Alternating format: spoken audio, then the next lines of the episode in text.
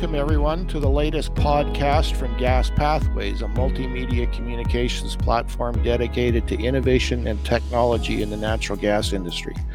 My name is Dale Lunan, and I'm the Americas editor for Natural Gas World and Gas Pathways. Joining me today is Roy Hartstein, founder and president of Responsible Energy Solutions in Houston. Roy and his team help oil and gas companies address investor concerns around ESG performance particularly with how producers can benefit from pursuing certification of their output. And that will be the focus of our discussion today. Welcome, Roy. Thank you, Dale. Appreciate the opportunity.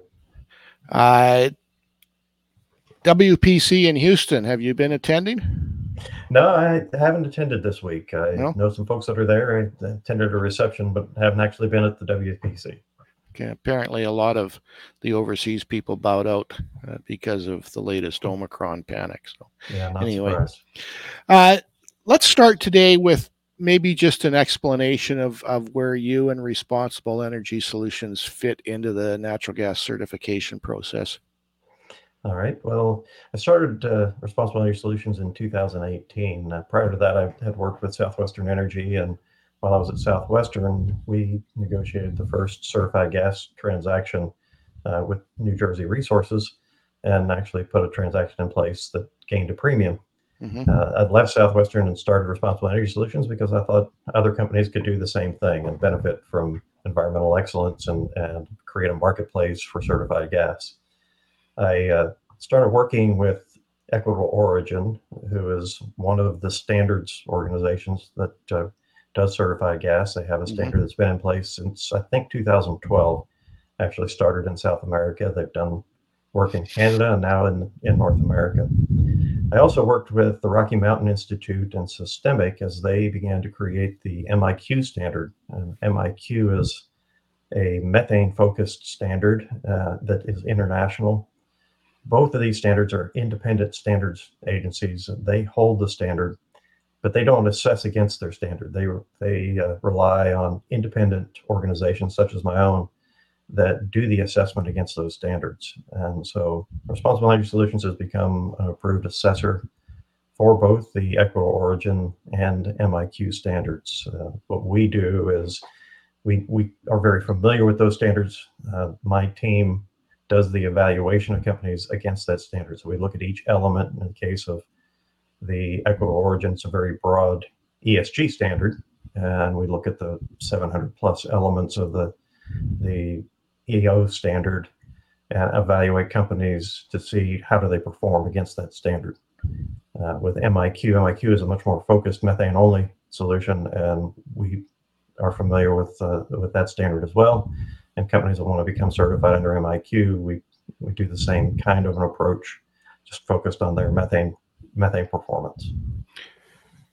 I, I, I don't want you to characterize one as as being better than the other, or I, I guess the, the two of them are different.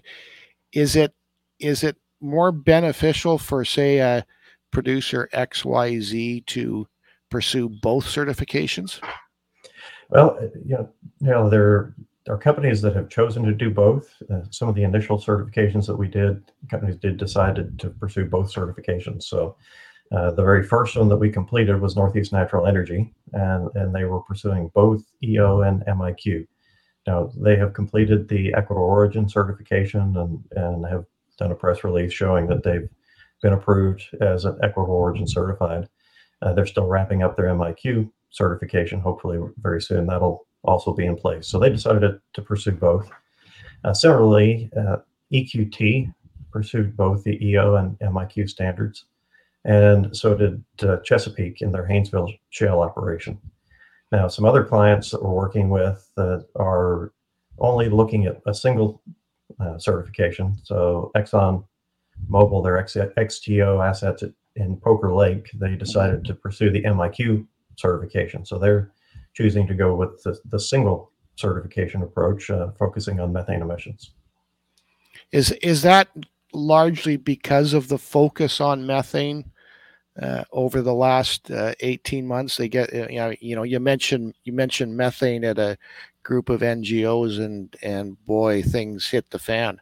Um, is that it's that is that what's driving the attention to MIQ? Is is just strictly the methane angle? Uh, yeah, methane is probably the most important issue. What I what I hear from buyers and companies and, and investors that are interested in certification, you know, the first thing they're interested in is methane emissions to make sure that companies have good methane performance. Now, Equitable Origin has a component of methane emissions. That's one of the parts of the Equitable Origin standard, and they're doing an update of their standard and actually increasing their focus on methane emissions in their new updated standard. But EO also partners with MIQ so that uh, a joint certification of EO MIQ creates a single certificate.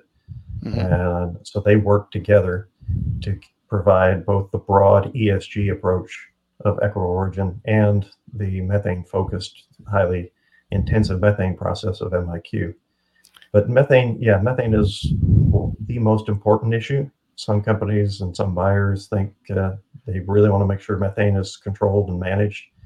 Others are looking for the broader, full ESG approach. And, and that broader ESG, does it look at all parts of, of the ESG spectrum? We're talking about inclusion and governance and, and everything else. And um, how, how exactly are things like that measured? Do you use one of the one of the global uh, standards for ESG measurement when you when you look at a company's ESG performance? The the, uh, the Equitable Origin standard was was written back, like I said, in 2012. It covered all of those areas even before some of these new newer standards have become predominant, like SASB GRI. The elements that are covered in the EO standard are parallel to what's in those those other standards. So it does cover the full suite of environmental, social, and governance aspects. And we look at a company's written policies and procedures. What do they have in place in, in each of those areas? Again, for many, many elements that are part of the, the EO standard. Uh, then we look at the company's actual performance. So we go out in the field and interview field people and talk to their operations teams and look on the ground at the assets themselves to see are things being done in accordance with what the company says or what their policies say they should be doing. So companies have to have both a policy in place to commit to what they're they should be doing, and they have to have actions that back what they're doing, and further documentation reports that show that they're actually doing the things that they've committed to do. And so it's a, very robust approach to look at not only what does the company say, but what do they actually do and how do we verify that uh, in the field. Then further, the EO approach also includes stakeholder interviews. And so we look at a broad range of external stakeholders and we do interviews with, with those external stakeholders to get their opinion and their feedback on what the company does, both in the community, to the environment, in a regulatory perspective, uh, from a landowner perspective. So we look at all of the stakeholders uh, and interview individuals to see what is the company doing and how do they stack up to what they say they do. You know, it sounds like you've been taking audit lessons from the IRS. um, how how long would would the certification process take? Now, I, I know it probably will vary depending on on how much of a company's production is being looked at. I think at ExxonMobil or Poker Lake is a is a relatively small component of their of their North American production, but uh, EQT has had all of their gas certified. How how long, say, would it would the EQT certification process take? It, it took a number of months to do the combined certification. So the the way a company approaches the EO standards, say, because the EO takes a bit longer. It's a, a much more in-depth right, uh, review because it includes both the environmental, social, and mm-hmm. governance issues. So it's a broader perspective. A company that's interested would engage with Equitable Origin initially and talk with EO, sign up for the EO standard, and they're given the complete standard to do a self-evaluation first. So the first step for a company is to begin the process by examining their own operations and scoring themselves to see how do they perform in their own mind against the standard. So that takes a company a period of time. It can take a month, it can take several months uh, because it is so broad. Sometimes companies have to gather a lot of information, get a lot of people engaged to go through that self assessment. once they've completed the self-assessment, then they engage with an independent assessor like Responsible Energy Solutions. And then we get involved and do a kickoff meeting, have the company set up a data repository where they put the documents that are responsive to the standard. And we start the process of actually looking at the documentation. Uh, from there, then that creates questions on our part as we look at the documentation. We'll generally have questions for a company on filling the gaps, taking care of some mm-hmm. things that we, where we have questions. We do the interview process. Then that leads us to the field review. Field reviews generally take oh, about a week. Uh, we can cover with a team. I've got a team of six people. Four of us will generally go in the field for a larger assessment, and we can cover 60 sites in, in a week's time and mm-hmm. get out and actually visit a number of well pads, operations, the full scale of operations that a company has in the certified asset. So end to end, the process takes three to five months, depending on the size of the asset, depending on the responsiveness, the ability of the company to respond, how well we can get stakeholders on the phone or into an interview process. Uh, and then the report writing and, and, generation takes a little bit of time. And then the final piece with the EO approach is we write a report, submit it to EO. They review the report, have a few questions for us, but then they submit our report to a third party peer assessor someone who's familiar with the EO standard, has done these kind of assessments before, and they do a thorough review of our report and give us feedback and have additional questions to make sure that the, the process is complete. They so audit the audit. They audit the audit, exactly. Yeah, so it's a very thorough process. Uh, the MIQ, of, to do an MIQ alone, it's a bit shorter process. So an operation could be done in, say, 10 weeks, end to end. So a company engages. Similarly, they do a self-assessment, prepare their documentation. We do the document review, field work, and then write the report. But it's more focused just methane, so it can be done in a little, little more brief. Well, is is it is that because it it's something that is can be physically measured and physically looked at you can you can look at their emissions profile you can look at their field equipment for you know are they using bleed pneumatics are they electrifying their their their pad sites, their plant sites. Um, is that why it's so much quicker? Uh, that, it's it's quicker mainly because it's more focused. Yeah. So it's you know it's a single element, but there's just as much work uh, in the intensity because we look at a company's internal design. How do they mm-hmm. design their facilities to create a low emissions facility, and how does that enter into their calculated methane intensity? Then we look at a company's policies and procedures. Do they have in place policies that will ensure that they're doing the right thing? And then we do the field review to make sure that they actually are communicating to their people in the field what they should be doing and that's actually being done. Mm-hmm. Uh, and again, then it goes to a report. The report gets reviewed by MIQ, and we resolve any issues, make sure that the company's performance is what they say it should be, that the technology is in place, the information is being gathered and they're, they're validating that their performance is as good as they say it is. Now, at the end of that process, what does a producer get? Does he get a, a nice little certificate he can hang on the wall of the CEO's office? Uh, um, what, they, what?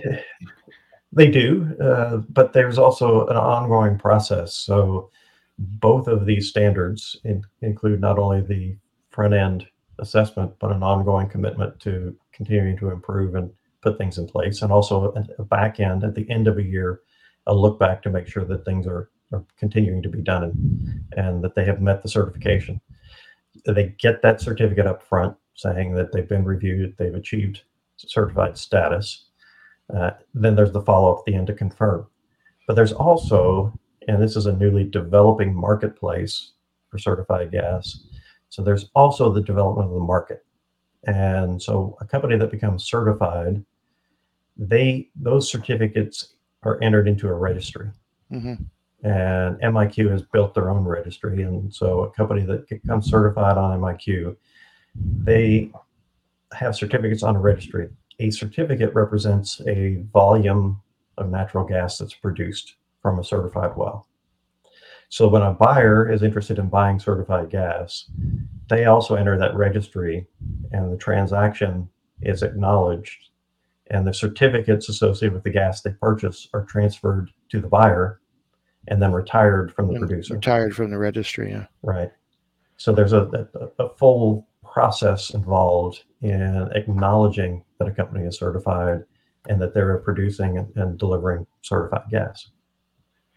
Now the MIQ registry, that's the Trustwell registry. Is that correct? No, it's it No. is MIQ. Trustwell is, is separate. Yeah, Trustwell is is a little bit different. Trustwell is owned by Project Canary, Ah, and okay. uh, Project Canary is a technology company that has a their own proprietary certification, uh, and that, so that's a whole separate uh, process. Let's not get into that.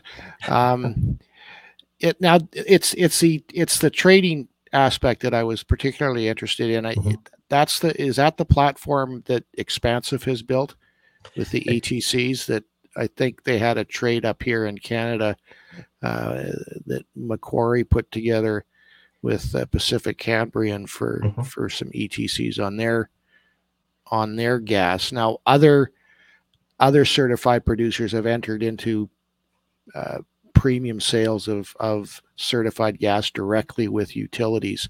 Does that ETC or that certificate process apply it to those transactions as well, or So the, Xpansiv has a registry similar to what MIQ is is creating. Uh, Xpansiv also, I think, has expressed an interest in doing transactions that would enter the MIQ platform. So this is a, a growing and developing market. So we're in the, the very early stages of developing the market. Xpansiv has done a few transactions. They their transactions are based on the EO standard, EO Mhm. alone. Uh, when Seven Generations became certified in Canada under the EO standard, uh, they were transacting transacting with Énergir in, in Eastern Canada, and Xpansiv I think hosted some of the certificates for the uh, Seven Generations certified gas. Mhm. And so Xpansiv is also pursuing this as a marketplace to, to build the marketplace uh, for their their transactions. Mhm. Um, so these are independent, in some ways competing, but also can be complementary platforms for engaging the marketplace for certified gas. Now, are are buyers out there willing to pay a premium for certified gas, and um, how do they go about a determining a premium and and b uh, from the buyer's perspective expressing that uh, environmental responsibility to the rest of the world? Do they just say we bought responsible gas, and I mean anybody can say that.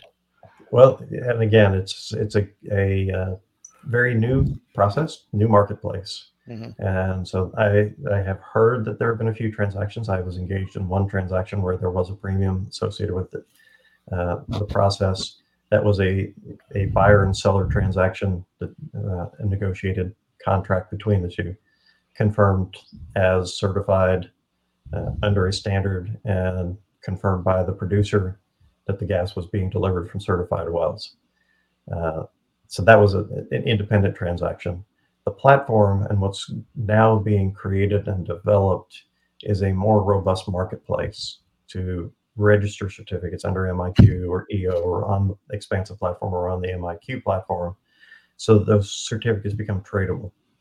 Tradable associated with specifically the responsibly produced gas and then retired when the buyer buys them. Is there a premium? There are companies that are interested in certified gas and don't want to pay a premium. There are companies that are interested and willing to pay a premium. Generally, they're expressing their interest in the form of an RFP. So they'll go to market and request that a company be certified under a specific standard or un- under a range of standards hmm uh, and companies that then have gas that's certified under those standards can respond to that. Uh, up to now, I think there's been more interest in attributes because the you, the North American market for certified gas has been growing as the EO uh, companies under the EO standard are becoming certified. Northeast Natural was the first. There's a couple more right behind Northeast Natural that will be uh, making announcements between now and the end of the year as theirs become certified and those certificates become available. So I think the marketplace will grow and develop, and we'll we'll see what the appetite is uh, for the certified gas as gas becomes available. The under the EO standard, by the end of the year, there will probably be about six BCF a day of gas available.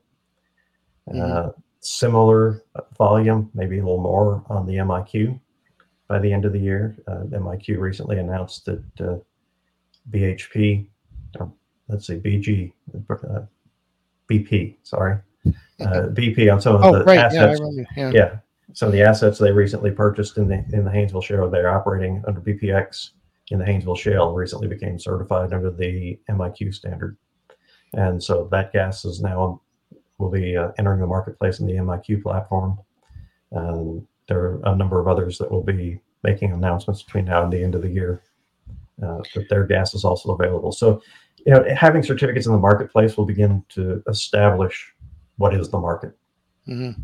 We're so we're looking at about right now, or by the end of this year, early into into 2022, about something a little under 10% of North American production being certified.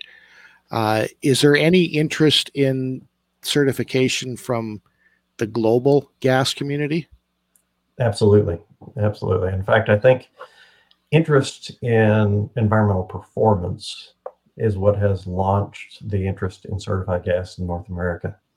Uh, the Europe uh, is pursuing issues of methane emissions uh, and has begun to put things in place to uh, recognize that imports into the European Union need to, to have environmental attributes that are responsive to their their future for climate concern, mm-hmm. uh, and that's driving uh, the natural gas market to be responsive to that. Certified gas is a way to do that. What about in in uh, now? I, I, I don't want to uh, say anything negative about Australia, but they've got some fairly carbon intensive LNG projects that use uh, coal bed coal bed methane. Um, eh, you know, upwards of, of three times the carbon intensity of of say an LNG Canada project. Are are they are they interested in in I, I guess particularly the MIQ platform because it does focus on methane, or are they just too far above? what MIQ would be considered would would consider as as responsibly produced natural gas from a carbon intensity perspective. I would tell you that uh, my experience in working with the Australians goes back a ways to when I was part of the uh, International Gas Union, uh, and we had Australian participation in the IGU Sustainability Committee, mm-hmm. where we focused on methane emissions. We had a committee uh, that I chaired that was a methane emissions committee, uh, sustainability in, in oil and gas. And the Australians participated. They were very interested in what, what the world was doing and what needed to be done on methane emissions. So uh, they they're interested.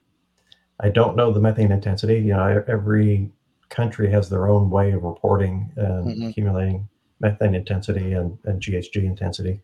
Uh, the Australian approach parallels North America's approach in similar ways of calculating intensity.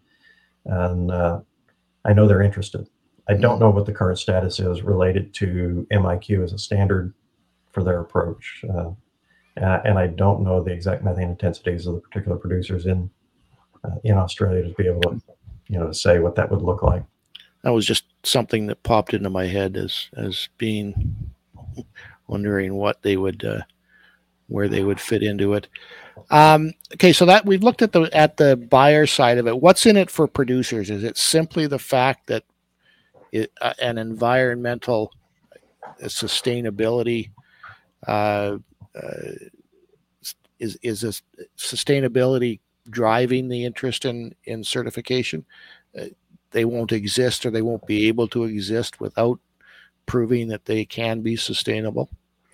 That's that's one of the questions. Is you know, will ESG performance and environmental performance become a ticket to play? You know, will it be a requirement that if you're going to be a producer of oil and gas in the future, will you have to meet certain attributes and what will those attributes be? So we don't know where that's going to go. What I do know is that investors are encouraging companies to do the right thing uh, and are interested in their performance. So there's some investor interest in certification. Uh, insurers are interested in certification. They find that companies that are pursuing certification or doing have positive ESG attributes uh, have a lower risk uh, and maybe a better uh, approach in the to understanding the risk profile of companies that they're covering. Uh, companies are learning that this approach, particularly an audited approach, gives them information about their operations that help their risk management strategy. Uh, and then there's the potential for premium. And so there's a lot of different elements from the investor to the insurer to the operational excellence approach uh, to premium gas sales that draw revenue for a company and, and help pay for the things that they do to make sure that they're doing the right thing and uh, creating a positive reputation for their company. That sounds like about as good a conclusion as as we could have hoped for. Do you have any other closing remarks on uh, the future path of certified gas? I think we're in the early stages. Last year was uh, the, the first shot, and a lot of companies began to pursue certification. So I think we're in the early stages of the market, and I think it's a, an issue that's not going to go away. Uh, it is one that's important, and companies are responding. I think the the excellent companies are stepping out first. Uh, others have reserved and waited to see, you know, what will happen. I, I, expect the market to grow, and I expect it to be a, a robust 2022 uh, in the arena cert- certified gas and the market for certification. Great. Thanks very much, uh, Roy. Appreciate uh, you taking the time this morning. Uh, that brings us to the end of this uh, edition of Gas Pathways podcast, uh, the natural gas world platform dedicated to innovation and technology in the gas industry. Thanks for taking some time to tune in today, and please join us next time on Gas Pathways.